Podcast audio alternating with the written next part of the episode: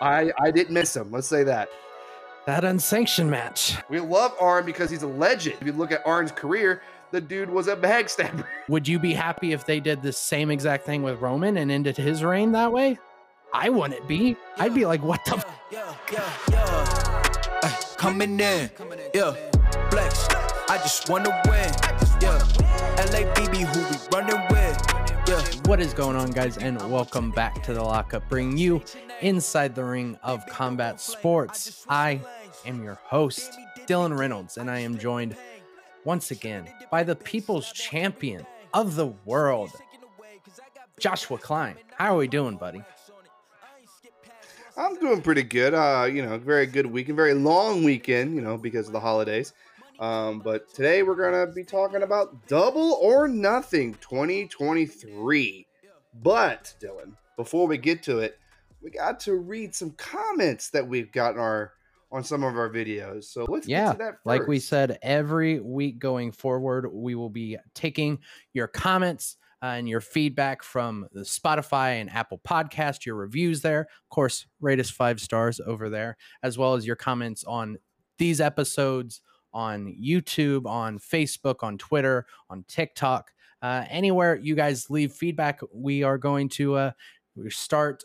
We really want to focus more on the community aspect of the show because, I mean, you guys are doing really awesome with helping us build a community in the comments. You know, this isn't one that we're showing here, but, you know, Josh, a couple weeks ago, we had a gentleman in the comments who said that he's using our videos to help him learn English, which is kind of crazy.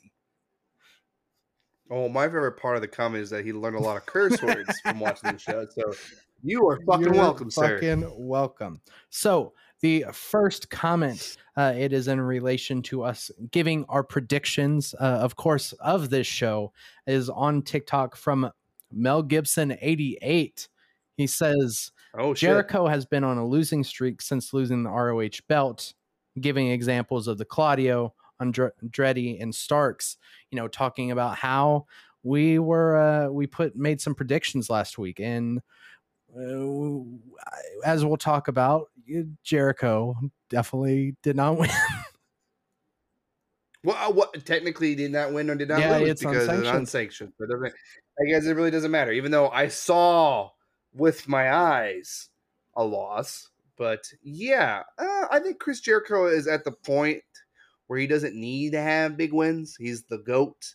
I think we're seeing the twilight of Chris Jericho's careers, and he's just getting the young guys over is what's more important for business than, you know, constantly stroking, you know, Jericho's ego. Like, what does another title run do? I mean, you know, like look, I agree in some instance of the online chatter of, like, you know, sometimes some of these JAS feuds the last year and a half, I'd say, kind of go on a little bit longer than they need to. But, you know, the goal is getting these younger guys over. Action Andretti getting a huge win. You know, he's completely over compared to, you know, he wasn't signed and no one knew about him. You know, Daniel Garcia, you know, all Sammy Guevara being, you know, part of the ROH four-way, like Ricky Starks. I mean, you know, like it's Jericho. If he was truly, you know, going to use his pull, you know, it would be the Hogan thing. It would be make me the world champ.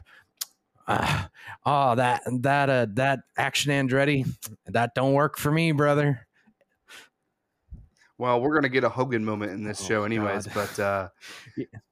So we'll save my comments for about a Hogan later. Do we have another comment? Yes. We want to then we had this one was also on TikTok from J8998777. What a username. Can't we just get a normal match with rules to start a feud and the Moxley Magic Show props to finish it? I will say, I did respond to this. I do kind of find it interesting, though, that they do reverse how you normally book. Like, remember how, like, you did Anarchy in the Arena and then ended the feud last year with Blood and Guts? And I mean, they did that with the first Blood and Guts, too, where you're like, or no, that was the start of a feud. I'm sorry. Yeah, that was the start of which one? of the bigger like JAS and then early, technically it wasn't Blackpool Combat Club yet, like feud. It was kind of was the the ender. The once the Blackpool Combat Club won at Blood and Guts, that kind of ended that feud, and then and it moved on because that's when Punk got hurt. Jon Moxley was then forced to be champion, so that kind of whatever they had planned at that time got changed. This because it was weird because like the summer Punk just won the title back. Punk too kind of was hurt. Well, three technically. We were like, he got he got hurt. And you're like, I think he got hurt the week before the Blood and Guts. So, yeah. Just right after Double or Nothing. So yeah, so whatever. I think the Blood and Guts was the end of the feud, which this could also, when we get to it, the way that the finish happened could lead to Blood and Guts 2. But I think counting my numbers, the Elite is missing a person. I wonder if there's a certain golden. Maybe a lover of some kind that could show up. We'll save our predictions later. But yeah, I mean, I don't mind with gimmick matches starting feuds. I mean, I feel like this Double or Nothing was you could have called it double or gimmick because I think every match was a gimmick. Very gimmick heavy. So the last one before we move on is from Instagram. From Die Tryin 32, this was of course in relation to the KSI situation from a couple episodes ago. Elbow, that's an illegal move. KSI should have been disqualified. As we've talked about it, you know, we gave our thoughts on that episode, and the sanctioners, whatever the fuck they're called, came out and ruled it a no contest, and KSI was like, don't matter, we got money in our minds, we're focused on Tommy Fury. So yeah, again, they're amateurs. I mean, if it was malicious or these were pros, then sure, I'd agree, but again, they're not pros, and I don't think it was purposeful. I mean, ruling in a no contest is just kind of a, you know, a good thing to call, because like you said, it wasn't malicious. He didn't do it on purpose. It was just kind of like, dude, Fournier, right? He kind of dodged. He dodged the punch to get the elbow.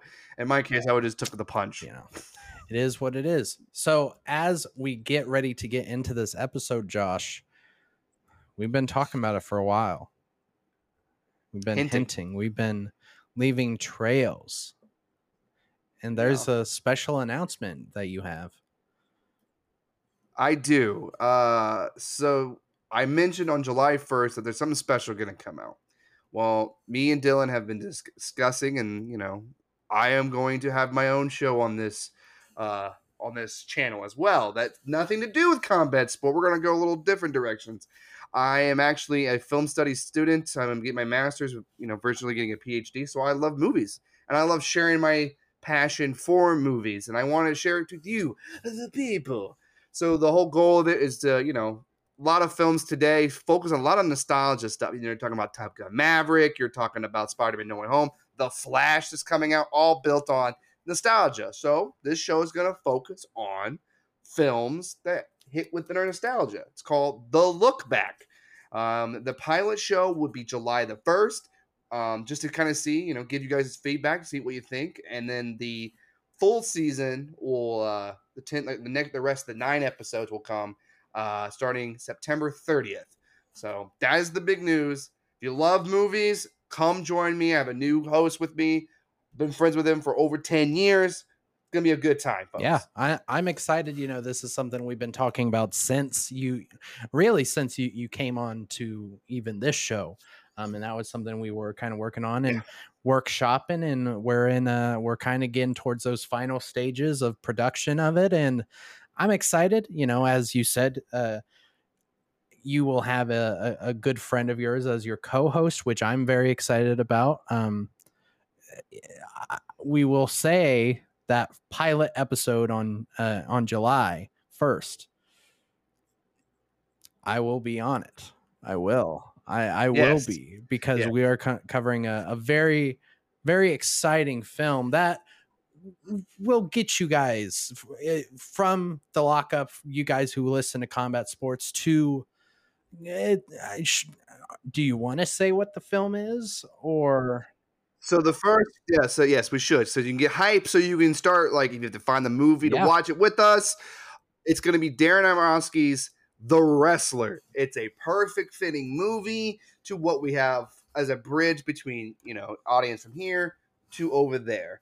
And I've seen it once. I remember enjoying it. So it'd be great to go back and see if this movie holds up and what it got right about wrestling, what it got wrong about wrestling. I think it's going to be a good conversation. So it's going to be me, Dylan, and my friend Frankie, who are all going to be on the podcast discussing this. And then you'll probably see Frankie on this show for one more time to let you know about the start of the season. So a lot of cross promotions. Stay tuned here on the Nerfed Media YouTube channel. You know, of course, all of our other stuff. If you're listening to this on audio, of course, it will not be on this RSS feed. It'll be on its own, but we will make sure to put those links in the description anywhere you're listening to it and anywhere you're watching this. So with that said, let's get into Double or Nothing 2023. Josh. We did not watch this of the day it was supposed to come out. We had to watch it. We record this Monday, so we both watched this today. So this is pretty much fresh in our mind when we're talking about this, I believe. Very. So let's get to the first match, the 21 Battle Royale, where the winner gets the international title. So this was, in general, I thought this was a pretty good Battle Royal. I thought this, a lot of times you get a very sloppy, jobbers thrown in there and maybe one or two actual stars. And this did a really good job of the talent pool being a melting pot of a bunch of different feuds, which always was something growing up that I loved about wrestling. And, you know, WWE in the later 2010s really lost that ability and basically made the shows again about one person or one feud.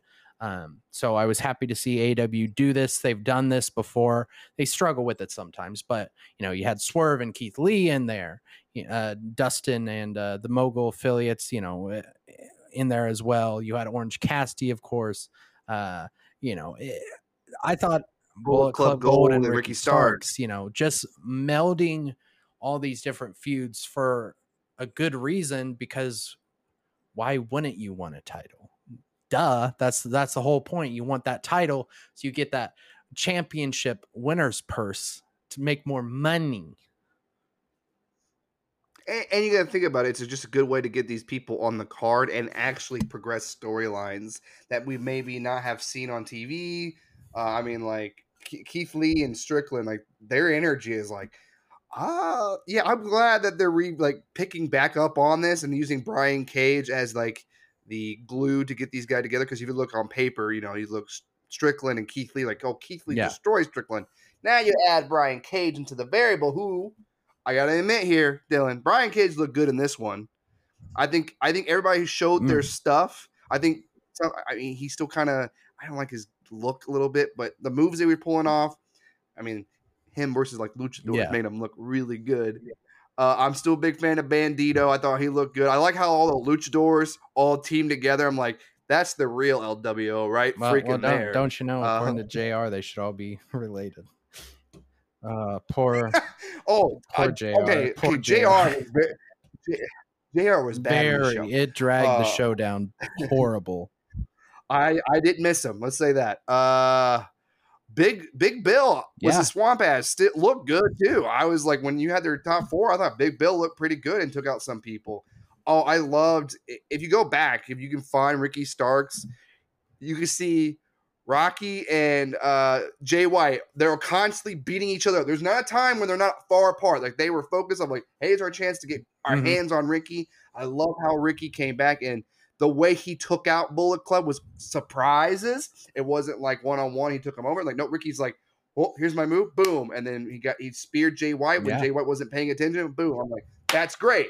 And then Big Bill taking him out. I'm like, all right, that's fine with me because it looked like Ricky was tired and they were building Mr. Big Bill. I mean, look, he's always done the boss man slam.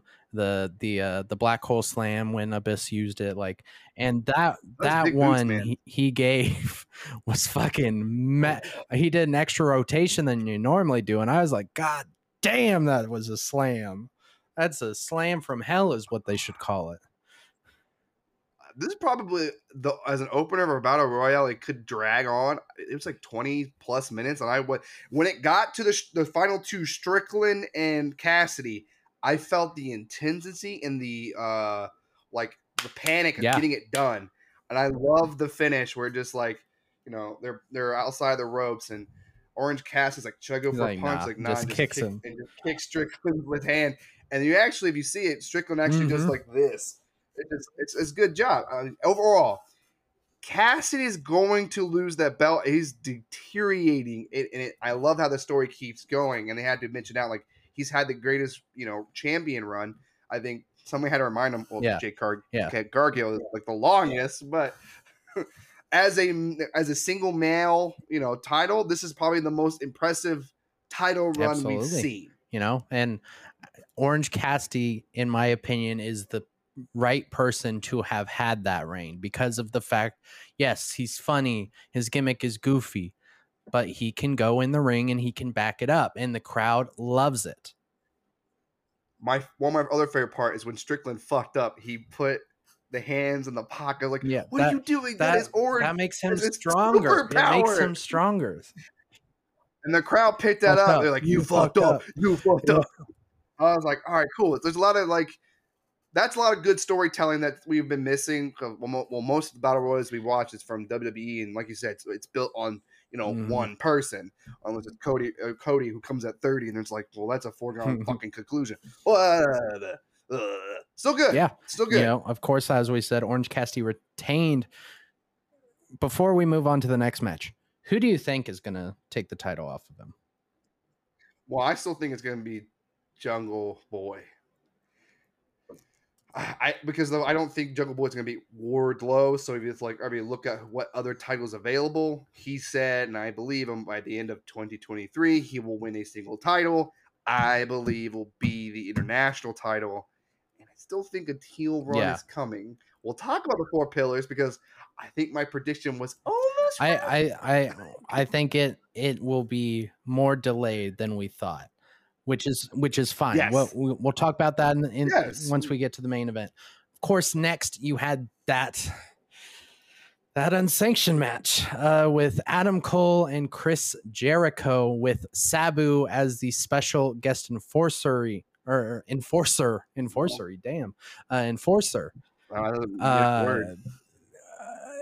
This match was okay. The ending. All right, look, okay, hold on. So first off, the fact, again, unsanctioned. What is an unsanctioned match? An unsanctioned match in kayfabe means the company, the promotion, is saying, hey, we expect something crazy to happen and we can't be held liable. We'll allow this match to happen, but it's not sanctioned. It's not on us.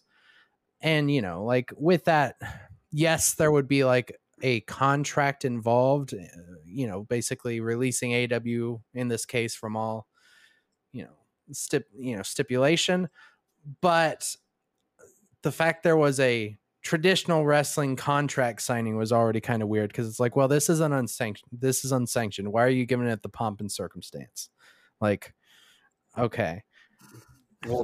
Well, make sure that, like, when you sign this contract, you're agreeing that AEW, if you get hurt, we ain't paying for shit. That's all it was. It's like, hey, we just don't want to be held responsible, because I think that played with the finish, because the way the finish was, the only reason why Aubrey was waved it off, because you still don't want a man to die in the ring. Like, there's got to be a point where it's like, yeah, he's not doing anything. And that was the other point I was going to get to. Okay. And again, this is with hindsight, because this was early into the card versus what we saw later in the card. Okay. First off, again, it's unsanctioned. So really, it doesn't make sense to me that Aubrey would waive the match off anyway. That doesn't really make sense in the context of that those rules. But you also have to just think like, it just doesn't really make sense to me. Like, AEW's not like, yes, obviously, yes. Like you're trying to protect, but with the things we saw in the main event. Oh, yes. Why was this unsanctioned? And AEW's like, nope, we don't want anything to do with this. But then later you have some. Oh, I probably can tell you why, because the people in the main event, you know, I mean, is AEW. I mean, like, they are much a part of it. Like, where Chris Jericho and Adam Cole are just wrestlers. Do you think about, you know, Kenny Omega and the Bucks and Hangman? And like, well, I mean, they are the company, so, and that's, well, they can do whatever they want. That's why they were last. And I watched the media scrub where Tony Khan's explaining why they made that match last. Whatever. Yeah, so this match was, I liked the brutality of it, and I liked how the unsanctioned match turned into a chain match. Like, I love cool. how the there's so the unsanctioned this is just like, it just gets brutal. The brutality, I think, is up a little bit more. The way the match flows is a little different because it can literally go anywhere. The Sabu thing, which is like, hey, let's have them throw chairs and do a bad table spot. Yeah. We're good. Cool. And just an excuse to get the JS out of there so we can get a one-on-one. And when I got the one-on-one was good, and I know that this feud is going to continue. Because Chris Jericho, it's like, and I like how Britt Baker got her stuff in, and she beat the shit out of him, and you can see the welts on him.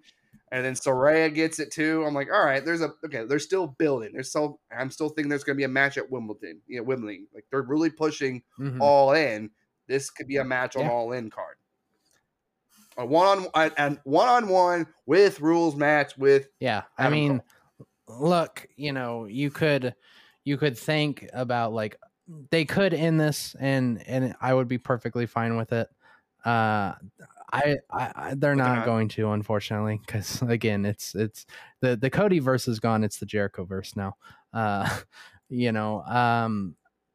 just think it's kind of like, all right, cool. Like, your babyface guy, his comeuppance on the heel, and you know, of course, later backstage, I'm sorry, but.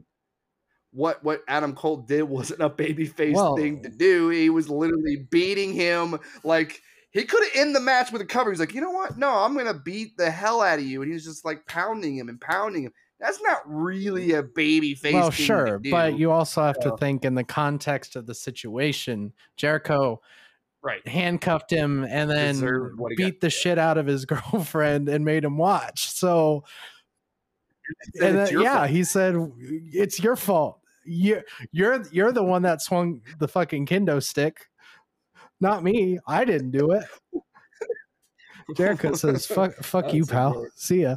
So in the back, so between one of the matches, Chris Jericho and Saraya are so fucking pissed. Like, oh yeah, you know, on Wednesday on Dynamite, we want a tag team match. And all of a sudden, an official young guy comes in and goes like, hey, you got to get out of here. And all of a sudden, fireball. I was like, oh, and I missed this line because I'm a wizard. He's like, because I'm a wizard. Bitch. I'm like, he said the wizard line. I popped because he was as soon as I saw the fireball come out the side of the screen. And then I was like, oh, fuck, he's going to say it. He's gonna, I did too. I was like, and he's like, because I'm a wizard. Bitch, and I'm like, what the hell? What the only Jericho? So this is gonna be Jericho mixed tag team match, which it's fine. That'll be fine because when we get to the the women's champion, Baker's gonna be on her own for a bit. That goes into our next match, the AEW World Tag Team Championship, FTR versus J&J, Jay Lethal and Jeff Jarrett, with Mark Briscoe as the guest referee. I thought this was a pretty fun match. I thought that it was interesting the way that they laid it out, and like, obviously you had the situation where Cash accidentally, Dax accidentally pile drove Mark the other week. because he was blinded, and all the manipulation between Jeff Jarrett and Jay Lethal and Mark Briscoe and their friendships. And Jeff Jarrett just did not give a fuck. He's like, you stupid fuck. You're supposed to count three. What the fuck are you doing? And he's pushing, he's pie facing Mark. And Mark's like, nah, fuck this. Fuck you, dude. Big, I guess they went back to calling it the Shatter Machine. Shatter Machine, 1, 2, 3. Great. I call it a big rig sometimes too. But like, Shatter Machine, a big rig. I love both things. You know, they named it that in memorial of Brody, and you know, and also like WWE trademark. So I was like, yeah, you know, I'm used to calling it the big rig now, but still, I thought it was fun. Jeff Jarrett. I mean, I said it. He's popping me so fucking hard every week. He's stupid. It's awesome. He's a good heel that you want to be up, and the fact that, you know, his wife is there now adds the heat, and you got, you know, Satnam Singh, and you got Sanjay Dutt. I mean, like, is so fucking funny. Here's the thing. This is what I think is going to happen, because that storyline could happen. I think Jay Lethal might leave because he is genuinely friends. Enjoy Mark Briscoe and be a tag team, because it feels like Jeff Jarrett is taking over this group and trying to manipulate everyone, because and it feels like Jay Lethal is kind of the odd man out for some reason, because like Jeff Jarrett really tried to use that friendship of Jay Lethal and Mark Briscoe to gain those tag belts. I would love to see it, because like a friendship tag team like that would be great, you know, because Mark Briscoe needs to do something, and I feel like he's a better tag team partner versus a single partner. You haven't seen some of those classic Ring of Honor singles matches. Also Mark has said like he will never do an actual tag team ever again. All right, but then that probably won't happen. Then Jay Lethal is going to be Jay Lethal. Did he say anything about a trios? I don't. That would actually be pretty interesting. Well, okay. So after this match, which was, I think, it was pretty fine. It was a clusterfuck. It was a fun clusterfuck. A lot of moving parts, but you know, FDR getting the win, good for them. The world's not burning. But then something interesting happened. So Ricky Stark is doing, like, after the match, Ricky Stark is doing an interview, and all of a sudden, you know, Bullet Club Gold starts beating the shit out of Ricky Starks, and here comes FTR to defend and run off Bullet Club. This smells like Forbidden Door. Who are the Bullet Club going to bring in to fight FTR and Ricky Starks? Phantasmo? That shit would be good. I think Phantasmo is no longer with New Japan, and maybe if it fell down. I loved him when I watched Wrestle Kingdom. I was like, that guy's like, charisma, the purple nurples. It's all great. He's very fun live. The first time I got to see him in person was Forbidden Door last year, and I was like, dude, this guy has it. Yes. That is my prediction right now, because it's like, it feels like this is going to be a trios match. Ricky and FTR, it's kind of set. And if you do the Bullet Club Gold, there's somebody missing. Phantasmo fits perfectly, because technically, you know, Jay White's not him. I think that's the thing I'm most interested about this Forbidden Door cycle is like, hey, you're technically not really Bullet Club, buddy. Like, when is Jay White and Rocky gonna start going after the Elite? Like that is there's some relations here. But whatever. Yeah. We gotta move on. We gotta move on, folks. To what's the next ladder match for the TNT Championship? Yes. Holy fuck, that swanton! Holy fuck. Okay, this is not what I'm like. No, I'm saying Arn. The push off the ladder into the powerbomb finish was pretty good. The weird spot. Fucking, I thought I was in a different universe, because I was like, what the fuck is Arn doing? What is going on? This match was actually better than I anticipated. And it shows how athletic Wardlow is. I'm still kind of bored of Wardlow. But Arn Anderson makes him more interesting, because Arn Anderson does weird stuff. I'm like, man, can Glock Anderson come back too? And you have to think too, you know, they said it in the lead up to this match whenever it was announced for the ladder match, is like, what can Arn tell Wardlow? He's never been in a ladder match. Like, how is he going to help Wardlow? But then you remember that, you know, my favorite explanation of Wardlow is that he is Jeff Hardy in Batista's body. And that is a proven fact. There's a couple swantons he did. The jump from the turnbuckle to the ladder bent. Bro. And dude, messy. I got so scared too, because he's like, fuck it. I'm gonna use this one still, and like he got two rungs up, and the ref's trying to hold it, and they're just like, this isn't gonna work. And dude he gets down because clearly he's pissed off, you know, because technically, you know, you could argue he blew the spot or whatever. He reaches for the ladder outside with one fucking hand and just grabs it, and I was like, I know. Oh, dude. Oh, fucking dude's pissed. Dude's strong. I'm like, what the? Well, he's pissed. He's pissed because he got his balls right. God bless. God bless, brother. Yeah, bless. And I thought Christian still looked pretty good. He ages like a fine wine, brother, in the ring. He is so good. Yeah, man. He knows how to get under your skin as a viewer, get under the person who he's feuding with, their character's skin. And he's in that part of his career where he knows, okay, I can't do the TLC bumps. I can't. However, when I do these crazy bumps or these crazy moments, you make it worth it, which is what he does. You know, the fact he has Luchasaurus as his heater was perfect, because then, you know, Wardlow got to get on that fucking tall ass goddamn ladder and swanton him through the table, all a TLC. Yeah.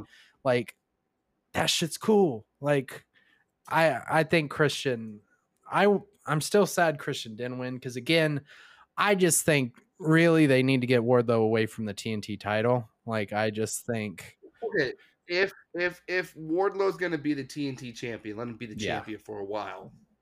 Don't let it be quick, especially like let this Arn Anderson thing brew, and maybe Arn's like maybe Wardlow turns heel again, because like, I mean, Arn was a heel in the Four Horsemen. I mean, come on. We love Arn because he's a legend, but you know, if you look at Arn's career, the dude was a backstabber. He was fucking ruthless. He did what he had to do to get a win, and that's what you want to see.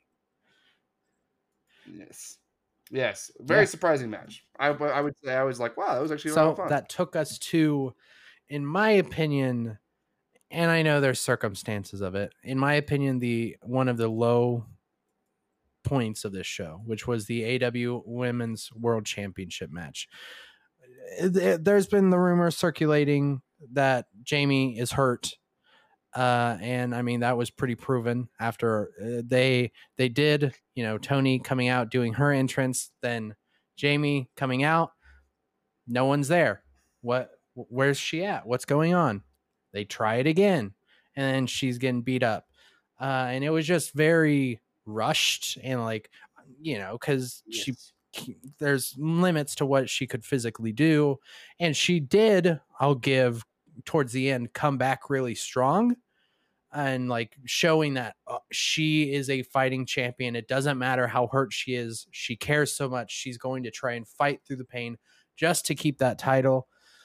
But Toni Storm got the W, and you know, it's not the way I wanted to see this reign end whatsoever.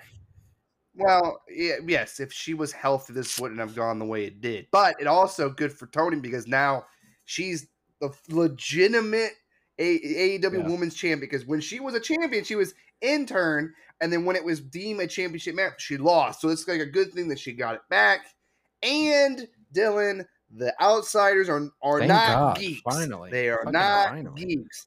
And you could plant the seeds with I keep saying, like, you could pull a trigger on a Britt Baker hater feud, because Britt Baker took a long ass time to come out to help her girl. Just saying. She did. Yeah. Because she was so busy wrapped up in her own business, you know, the outsiders took advantage. I listen, Low Point, yes, because if you look around at all the matches, yeah, but I would say like this wasn't. I still had fun. I was still surprised that, you know, I thought that Toni won, and I was happy for Toni because now we have a girl faction that are not geeks. God, finally, thank God. And it's like, what if Hayter can recover by All In, and then she wins it back in front of her whole town? Like, that's gonna be probably pretty good. Now we don't know the severity of her injuries, and we know she comes back and All In, so we will see. This is almost like a Mercedes Moné situation in New Japan. Like, she got hurt, they had to do it in audible, where Willow didn't win the belt. So like, so it's like, okay, here we go. Like, maybe like they had going in, like, all right, see how she's doing. She's not gonna be. She's gonna need some time off. Okay, we'll give Toni, who's a workhorse, who's the workhorse of the group, was actually a better decision than Saraya, because Saraya, you know, with the next year, you don't want to take a risk. I'm glad it's Toni Storm. She's the new up and comer. Give it to her. Yeah. Good job. So then that came the House of Black defending the AEW World Trios Championship in a house rules match. Kinda the acclaim came out and they were like, "Fuck your extra rule. We don't need. We don't care. Let's just make it a match." And I was like, "That's like the whole point is that you pick a stipulation." That's you could have made it a tornado, you could have been like anything, but the rap was pretty hard. The fact that Dominic Mysterio got called out for cucking Buddy. Murphy, I was like, oh! And the crowd, every time Murphy was on, there was yelling, Dominic. I was like, leave this man alone. He's over in two companies. It's awesome. I love to see it. I will say, I'm sorry, buddy, but I at first I thought you were just playing around with it. Whenever you would, you would make comments on like Rhea's posts, or like anytime she would allude to you, and you'd be like, ha ha ha, yeah, but I'm the one, he's the one with your, what was it, a WrestleMania gear that had Dom's name on her butt or whatever, and he commented on Instagram like, ha ha ha, he can look, but I'm the one who gets to touch. I'm sorry all with Buddy's, you know, past relationship dealings with Alexa Bliss, I think he actually is. I think he's getting worked into a shoot. I think he's legitimately pissed off about it, because he tweets and deletes very quickly every time, every single time.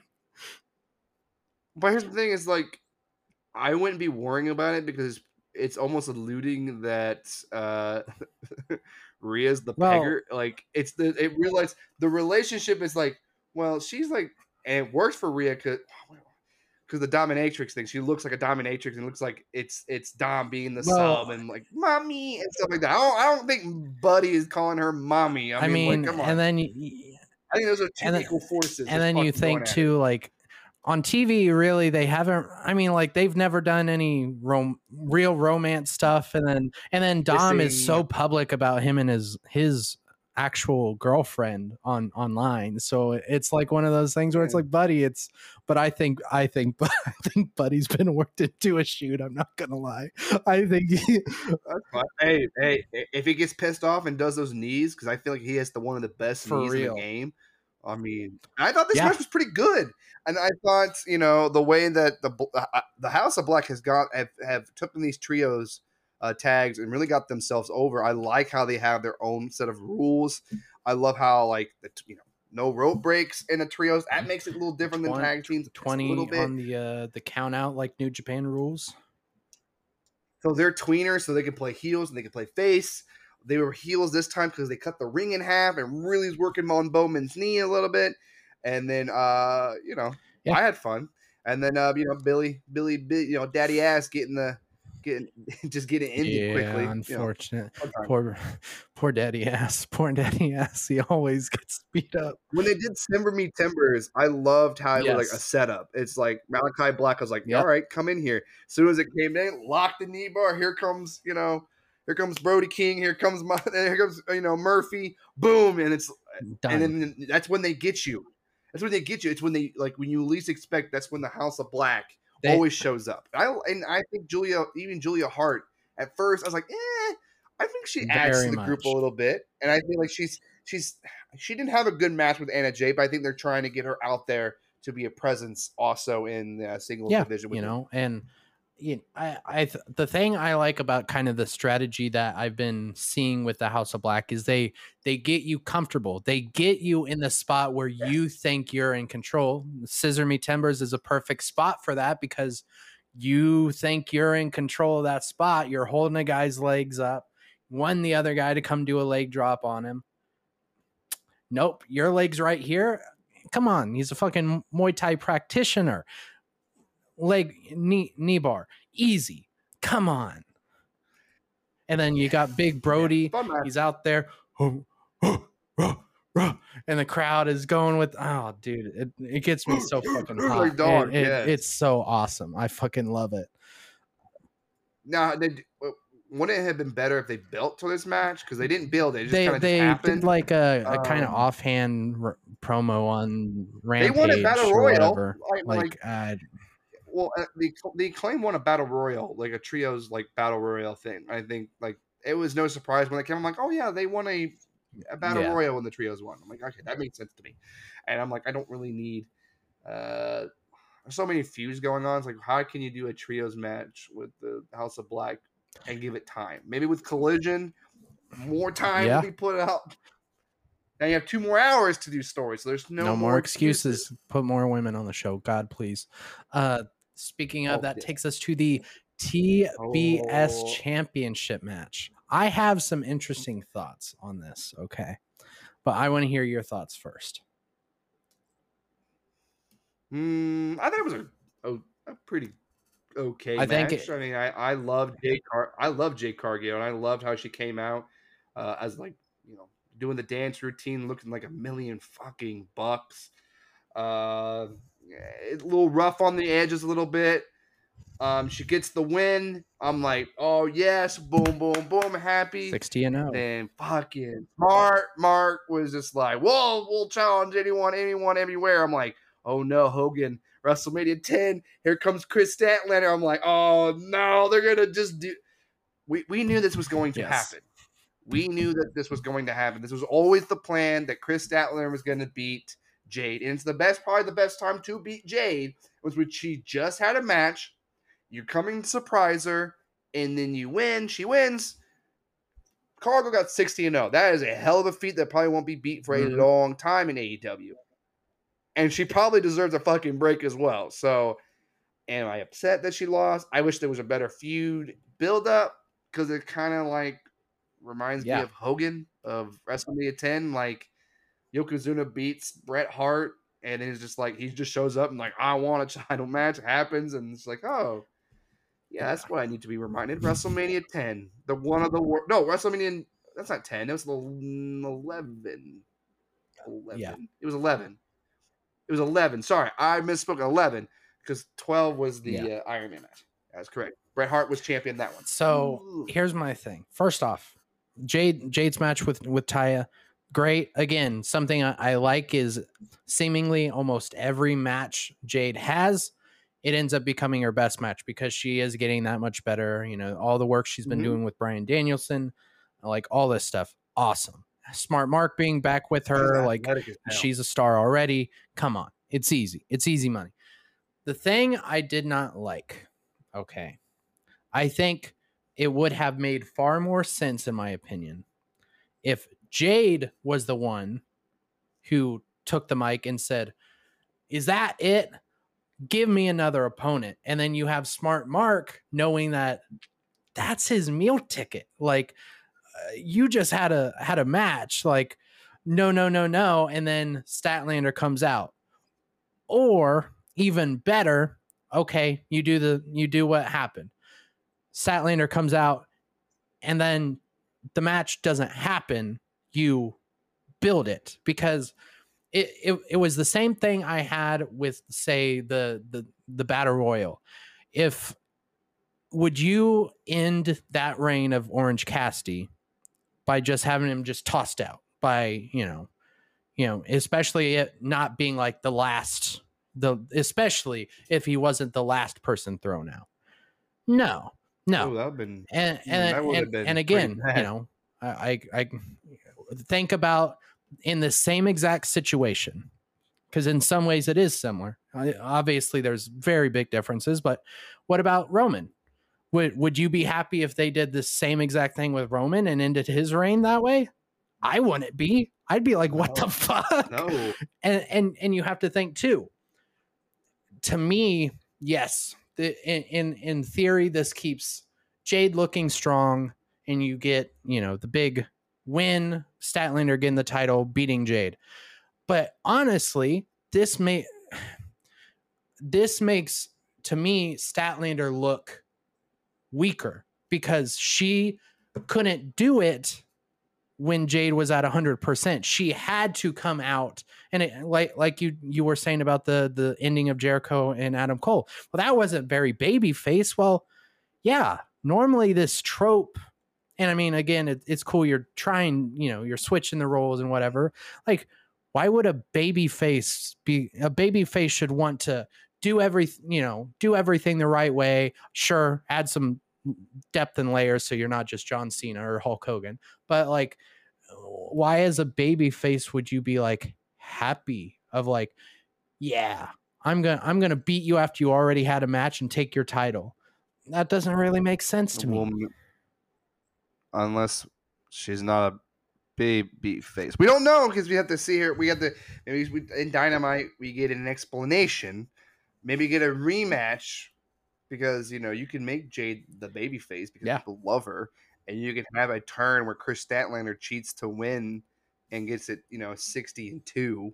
Like, I beat Jay Cargill twice. Look at that fucking rub that you got.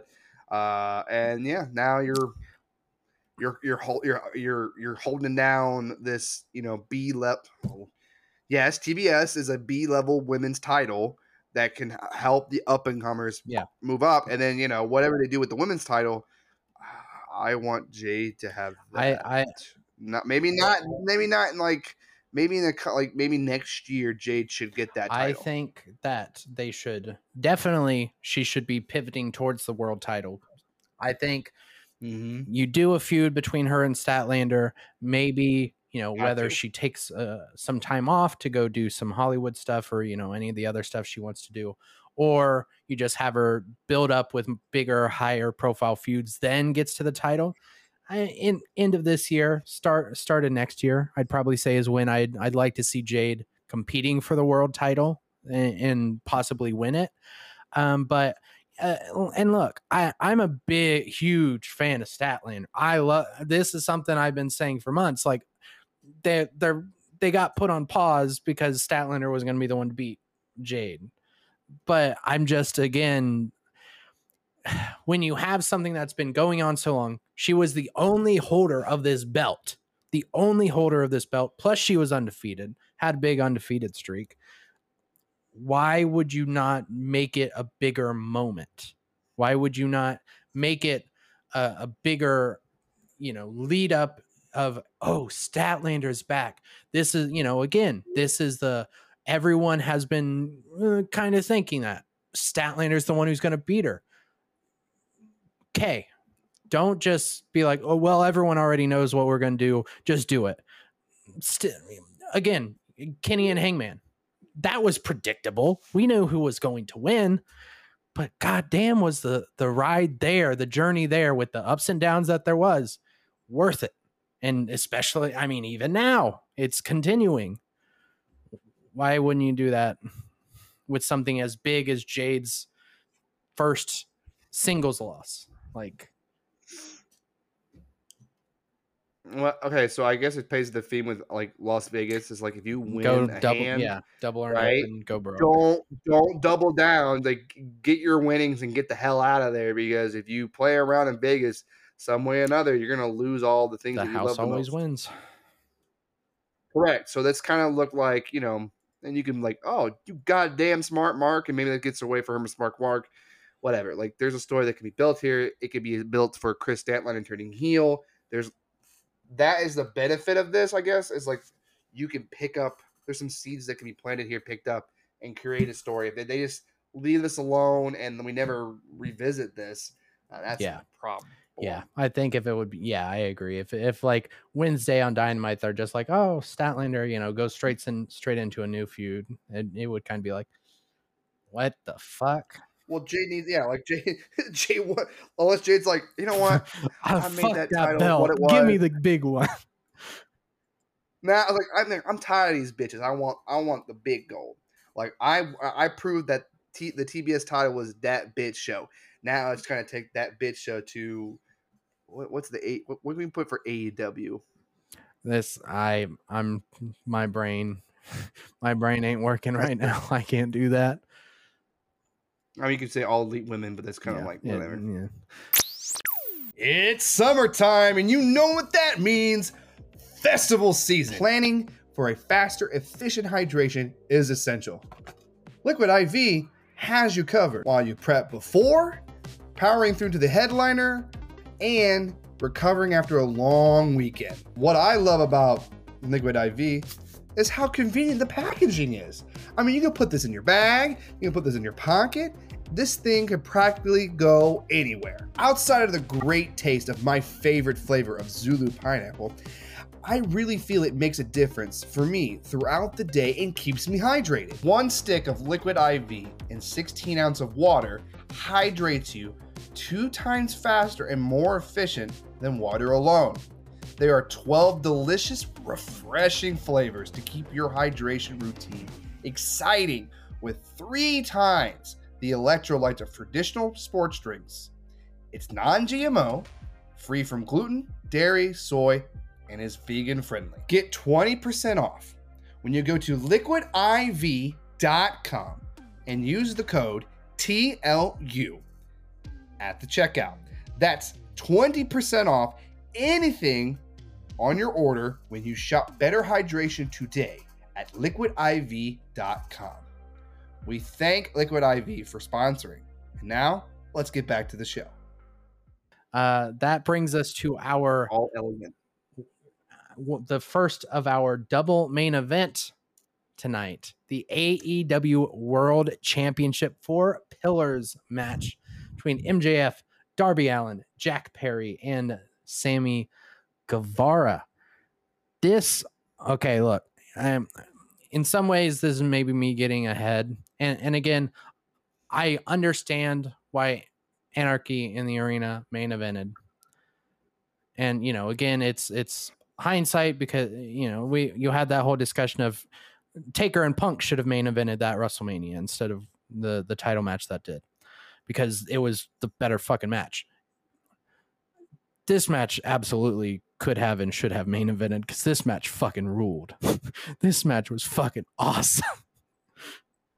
Yeah, I think the one that was the main event was awesome. It was, awesome. But I think this fit better as. That's true, but I feel I love how MJF in the media scrum is like, I didn't want Tom Moxley's blood all over the place. Like, do you want to be in that? I don't. Hepatitis A to Z. Yeah, that was pretty awesome. Before the match, it was revealed that Ty Conti and Sammy are having a baby, and that was like, I questioned like, that's probably why we haven't seen Ty in a bit, and along with the all pregnant. Access stuff too, like especially during the match. Sammy wasn't necessarily booed in this whatsoever. No, because they revealed him having being a father instant babyface turn right then and there. Jungle Boy is. I still think he's going to be turning heel 100% because he had a chance to win the match. He had the belt, the AEW title ready to hit. Darby Allin, I was like, oh my God. I said this on the show. I said this was going to happen. And it cost him in 2 ways. He didn't do it, caused MJF to take over, lay the Jungle Boy down, then put the belt on top of Jungle Boy. Then Darby Allin coffin drops onto the belt, and then MJF's like, Oh, you know what I'm going to do? Take down, headlock, 1, 2, 3. I did it twice to you, Darby, which planted seeds for that story. Did they ever want to pick it up? They could.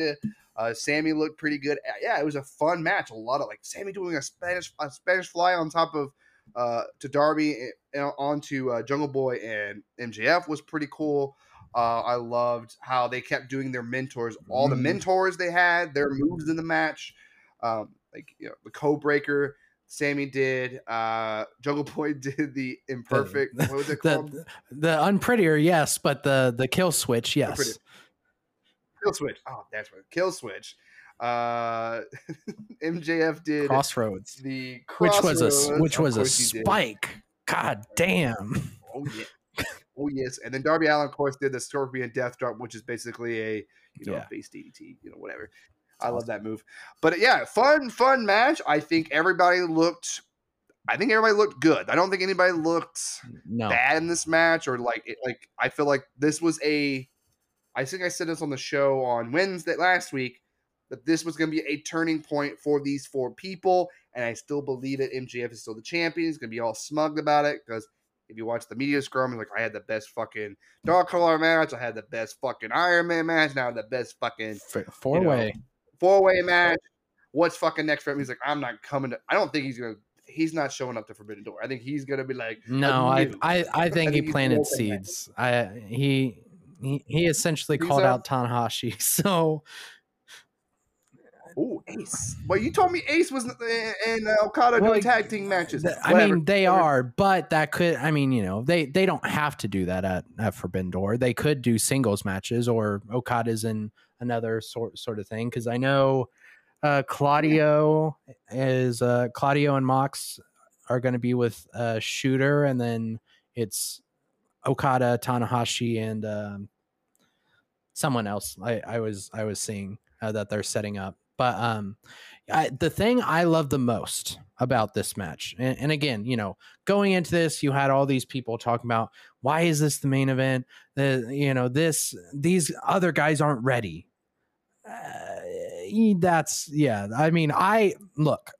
Sure, maybe the build wasn't perfect, and there were a couple of things that I was like, but I have full belief, being as someone who's watched since the start of AEW. I knew these guys. The only one I technically got wrong was I thought Kip was actually going to be the one that is higher instead of Sammy. Oh, wow. You did. Well, I mean, I've eaten that crow, first match in AEW history. Yeah. I thought Kip had more, Sammy had the stupid fucking panda hat at the first Double or Nothing. And it looked like generic indie wrestler 200, and Kip looked like, okay, this is a handsome guy, he could maybe be something, and then he stole Joey Janela's girlfriend. So, and then he had a box on his head for over a year. That led to stuff. So you were wrong. Again, that's fine. Crow. It must be your favorite food at this point. If you add a little spice to it, it's sriracha, that's favorite.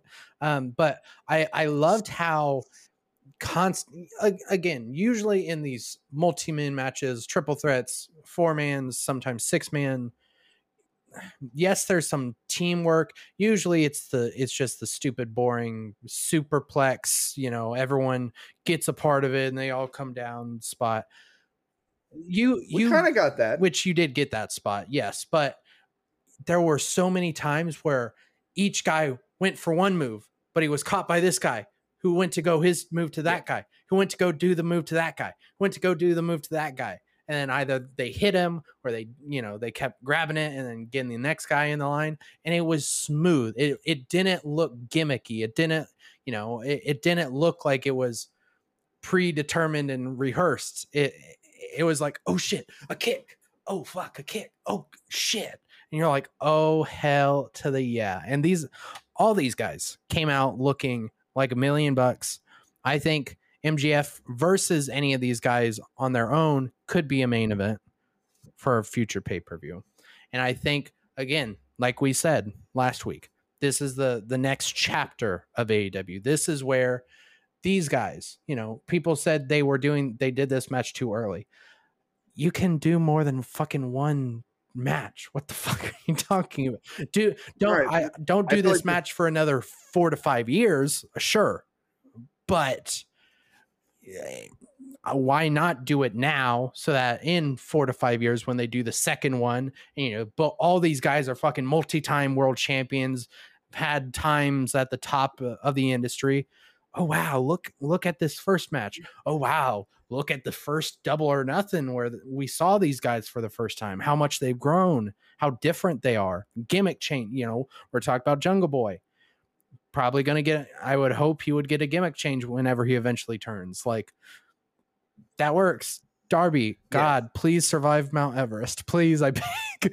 I thought this was a great match.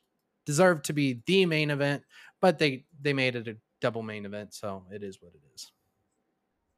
Well, because the next match is just bat shit insane. When they said Anarchy in the arena, we got the name lived what the match was. I remember last year, Wild Thing just kept playing. This time they had a live band playing Wild Thing the whole damn time. It felt like shit was happening all over the place, and I think I liked it. I thought it was fun. I love the finish. I love how Don Callis came to the announce table, and it was putting over. He said, when the music was playing, he's like, I love this music. I was like, oh, Don Callis, you son of a bitch. Because he's a goddamn jackal. He's a snake. He's a fucking goddamn that Don Callis. What was your favorite spot? Because there's a lot of spots. Personally, it was when the lead singer that was kind of somewhat doing blackface got super kicked. He was like, I'll be real. And he's like, okay. He gets super kicked and the music stops. My favorite was both the drummer and the bassist watched, smiled, and laughed, and then walked away. They're like, then the drummer finished off with the da da da da da da da da da. Like, and I was like, he got his shit in. He's golden. It's awesome. The fork, Moxley bringing the fork back. That was pretty Hangman good. Was the one who introduced it. Did the whole Mox take the eye patch thing off like he did with Jericho? Oh, and you know what? And Yuta getting the big win, huge. Now, granted, he got help. Well, yeah, by who? Who came Kanosuke out at the end? Takeshita. Now, the way the ending played out, it does not seem he is Bullet Club. Blackpool. He might be because the way the shot was, and John Moxley looking at him and goes, "Like, is he with us?" Like, there's a lot of confusion between. What's the relationship between the BCC and the big black dicks? The Blackpool Combat Club. What's the relationship with and Don Callis? More importantly, because they have Don not Callis. Really elaborate. Because everything I see, it still seems like Don's like, yeah, I'm with them, and they're like. You're not with us. What the fuck? So remember the beginning of this feud, he was trying to get Takeshita to join the Elite. It was Don Callis was trying to make that happen. So here we go. Don Callis is trying to make it happen. Like, he sees something in this kid and he feels like a group. And he's like, well, and I always thought that the Blackpool Combat Club and Takeshita just fit. It's Don Callis. I'm just like, that don't fit. I don't. That doesn't fit. And I don't know if Bryan Danielson would want that. Again, I think it was Taz who mentioned it on commentary. He's like, but Moxley was the one who busted you open. He's like, it was Kenny Omega's. It's that damn Kenny Omega's fault. It's his fault for putting me in that situation. It's like. John Moxley's the one that came and busted your ass open. What the fuck? Now, granted, it's because Don Callis had a affiliation with the Elite. That's probably how Don Callis is looking at it, because Don Callis did not want Kenny to be part of the Elite. Well, that's because, again, he only – because Don Callis, the god the fucking jackal from WWF, god damn it. He only cares about himself, god damn it. He cares about, yes. He hitched his ride to fucking Kenny because he knew it was the promised land. And then once Kenny decided, I came back from this big injury, I had this big title run, had multiple championships, all this shit. I just want to do trios. I just want to be with my friends. I want to do this. And Don's like, no. Come, don't you see? You lost the trios titles. Let's just go back to singles, because just you and me, Kenny. And then once Kenny was not listening to him, he said, "Fuck this guy. Fuck Kenny." Don Callis said, "Fuck Kenny Omega. I don't give a fuck." He did, and the person that he picked has so much raw potential. I love this kid. And I'm curious to see where this goes, because the way he hit Kenny and that look he gave, I'm like, oh, like he might work better as a heel, because he's a bad motherfucker. And I'm like, I can't wait for and that's a good, because the way the show ended made this.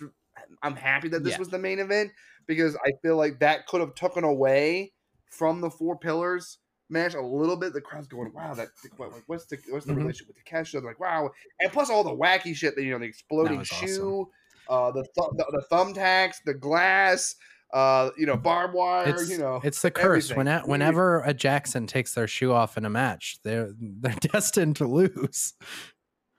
Oh, I love how Casanoli took the shoe and just fucking threw it. It's just like the beach ball. Like, no more of that shit. It's just like the beach ball. Claudio has a problem with beach balls. Oh, I still remember that Raw too. He was like, fucking had enough. So as we're wrapping up here, what's your review for the show for Double or Nothing 2003? I would say, for me, I thought this was a in the middle show. I thought, again, at the end of the day, AEW hasn't put out a bad show yet. However, it had some pretty low points for me, but it also had some really high points for me. So I'd probably say I'll C. That's where I would put it. Wow, this is a B- show. I felt like the highs outweighed the lows, which the lows are just maybe the 2 women's match, the sanction match, a little bit, because the funky with how that match played out a little bit. But I felt the pillars match was high, the ladder match was high, because the only reason why the ladder match is high is because of my expectation for it and where it exceeded the 21 battle royale. I mean, like when battle royals usually are not fun to watch. Until the end, that was fun to watch, and I was really invested by towards the end. Of course, the Four Pillars match is probably the match of the night. It's a B-. Revolution was better, maybe because this show is so gimmicky and it kind of lost its flavor a little bit. Maybe when they go to Double or Nothing 2004, they don't do the gimmick match, or if since they're in Vegas, or maybe because it's Vegas. God, I hope they don't do Vegas next year. They overplayed Vegas so much. Like, they need to move it. Like, you can do Atlantic City. Like, there's other places to have casinos are now more popular in America than just Vegas. So you don't necessarily have to do it at Double or Nothing in Vegas. You can do it in Atlantic City. You could do it in blah blah blah blah blah. It still makes sense. And maybe I know WWE did this. Introduce the wheel. That'd be pretty.